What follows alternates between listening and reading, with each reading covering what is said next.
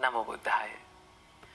Dear meritorious devotees and my dear children, life is so beautiful when it is filled with good qualities. Normally, our mind tends to do the bad things and evil things. That is the nature of your mind. But if we practiced our mind to turn all those evil thoughts to good thoughts or wholesome thoughts, then our life will be wonderful. So, the more you practice good qualities like compassion, love, kindness, and unselfishness, so all those good qualities makes your life a beautiful and wonderful one. So, always we have to focus on the wholesome side of our mind. Yes, we are a mixture of good and bad. There is no single person in this world who is with 100% good qualities. And there is no a single person who is living in this world with 100% bad qualities. We are a mixture of good as well as the bad. So, what we have to do to make our lives a better one is to focus on the wholesome side of our mind and practice and develop that part of your mind. The more you develop the wholesome part and the wholesome side of your mind, the less the evil thoughts may appear in the life. So that is based on the practice. Whatever you practice in your mind and your, in your life, in your day, and that, that particular thing will be the repetition of the whole life. That means if you practice the evil thoughts again and again and again, what will happen? Always your mind will be in the evil side.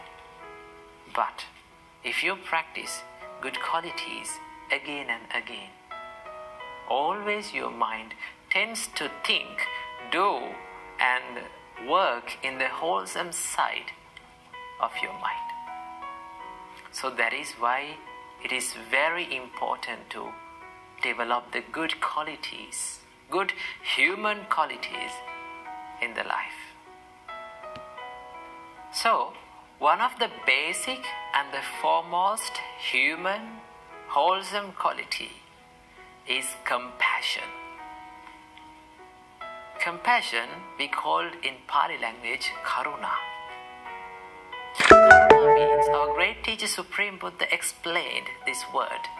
Paradukhe hadayang kampeti karuna. Feeling the sadness when others are going through a sad time in their life, if you feel sad, then that is what you call the compassion.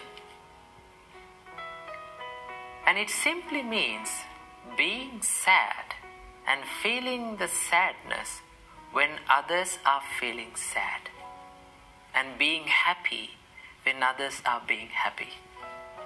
That is what you call compassion. So, if you have a compassionate heart, then you will feel the sadness of others. The more we develop the compassion in our mind, we can understand the situation of other people. Now, normally in this world, it is very rare to a person to understand others' situation. It is very hard to be in others' shoes.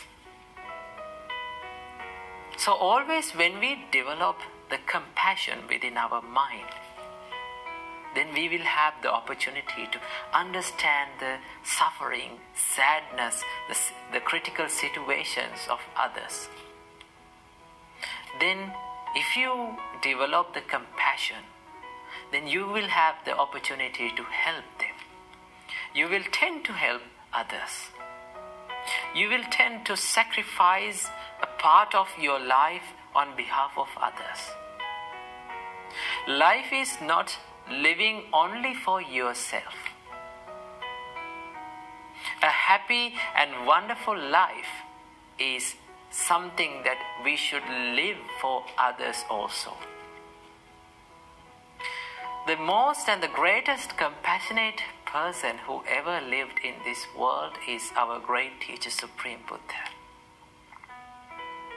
He sacrificed his whole life to find the reality and the truth of this birth and death. And he tried very hard to escape from this suffering. And he tried and he sacrificed his life to escape all these beings from this suffering. So, our great teacher, Supreme Buddha, is the best and the foremost model of compassion that we can find in this world. He sacrificed his whole life on behalf of us. So, being unselfish and sacrificing our life for others, helping others, being compassionate is a good quality that you can develop in your life. If you be compassionate and if you help others, if you treat others with your kind words, kind actions, and kind intentions, then those broken hearts will be healed. If you use the compassionate words, those words can heal the broken hearts of people. So, that is one of the biggest happiness that we can have in our life. That is called the mental pleasure. The pleasure of helping others. The pleasure that we gain by being compassionate. So after we grown old and we, when we are facing the death and we, when we are living on our deathbed, we can recall our past and the way we lived and we can be happy with that.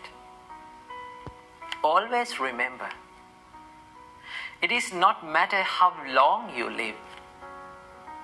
Always it matters how you lived. So, when you are living your life, try to practice these good qualities, good human qualities. Try to be a good human, a compassionate, a kind, and lovable human then only you will have the opportunity to find the real peace and happiness in your life. So I wish you all, may all of you find the ultimate happiness in your life. Namo Buddhaya, Theruwan Saranai.